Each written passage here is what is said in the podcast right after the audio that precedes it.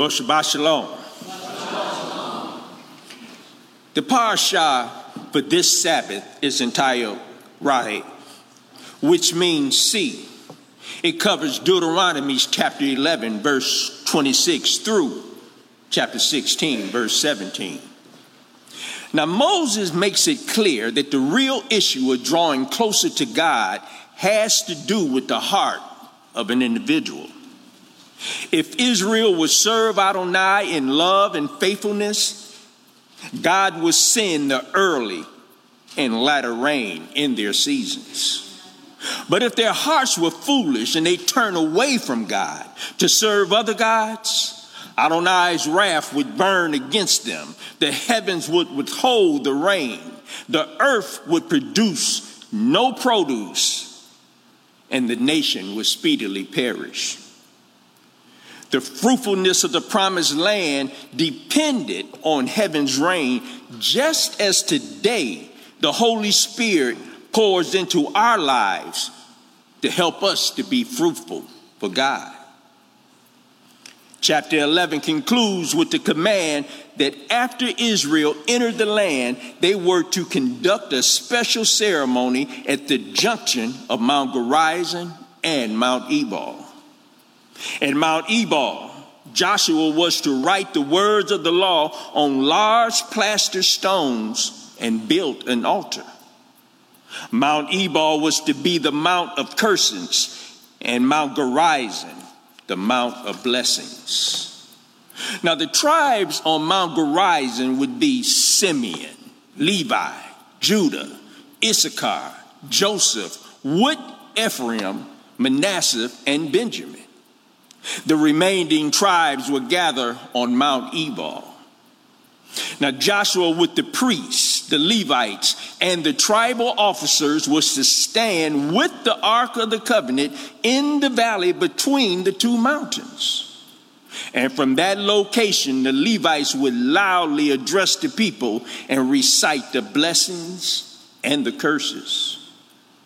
Now, after each curse was spoken, the people on Mount Ebal would shout, Amen, meaning that's true, that's faithful, or so be it.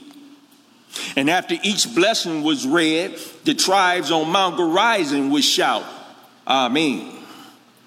Now, Moses wanted the words to be set before the people and their children to be embedded deep in their hearts and minds. Israel's right to dwell securely in the land was conditional. Israel must be obedient.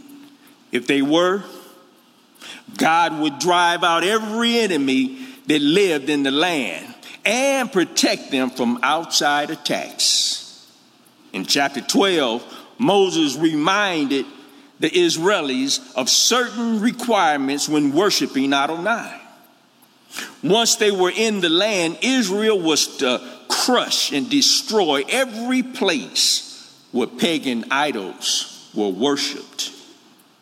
The Canaanite religious practices were both false and filthy. They worshiped a multitude of gods and goddesses, chiefly Baal, the storm god and god of fertility, with Ashtoreth, his companion. Now, these people made use of temple prostitutes as part of their worship. The goal of the Canaanite religions was fertility for themselves and for their crops. Moses pointed out that anything idolatrous remaining in the land was dangerous because it would tempt Israel away from the one true God. Now, Israel was to have one main place of worship and only one altar. The Canaanites built many altars. The Canaanites sacrificed whatever they pleased to their gods, even their own children. But Adonai was specific about what his people were to bring for sacrifice and how they were to go about the sacrificial ceremony. Now, we must worship the Lord in the way He commands. We are not free to improvise, to make it up as we go along, nor are we to imitate the religious practices of others. Biblical Judaism and biblical Christianity came by revelation, not by man's inventiveness or Satan's inventions, Satan's instructions. How tragic it is when congregations motivated by false ideas of prosperity and success begin to imitate the world and reduce sacred and holy worship to theatrics. Chapter 13, Moses is told what to do in case of a false prophet.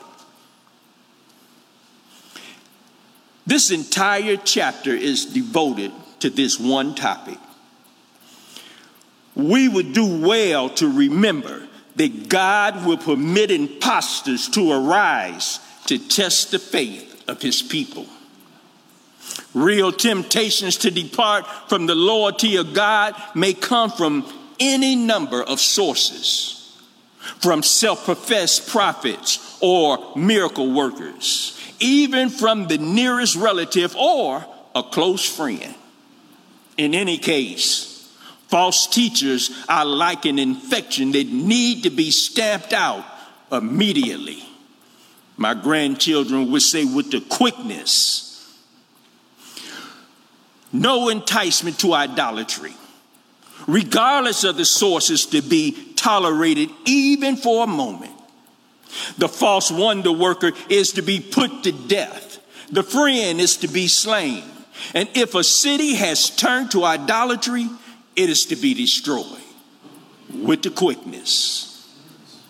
Now, this may seem harsh, but there are times when severity is the greatest kindness. And there are times when tolerance of such things is the greatest unkindness. Chapter 14 discusses clean and unclean animals, tithing and making sure the Levites are supported. Chapter 15 discusses the seven year release of debts, lending money to the poor, the emancipation of the Jewish slave, and the setting apart and sacrificing the firstborn of the cattle, goats, and sheep. In chapter 16 deals with the celebration of the three required pilgrimage festivals Passover, the Feast of Shavuot or Pentecost, and the Feast of Tabernacles. All Israeli men were to come to the place of God's choosing at the time of these feasts. That place would eventually be Jerusalem. This chapter also concludes with the appointment of officers for the administration of justice and the prevention of idolatry. Now, the main theme of Parashah Re'eh is that obedience produces blessings. Adonai is saying to his people, Give me your hearts and let your eyes delight in my ways. And it shouldn't surprise us that this same theme resounds throughout the new covenant as well.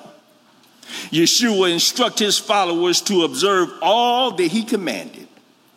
And obedience to Yeshua's word will likewise produce blessings in our lives.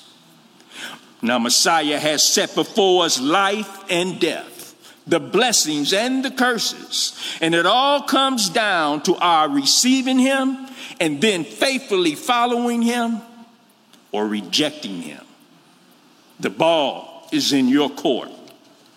What say you? Shabbat Shalom.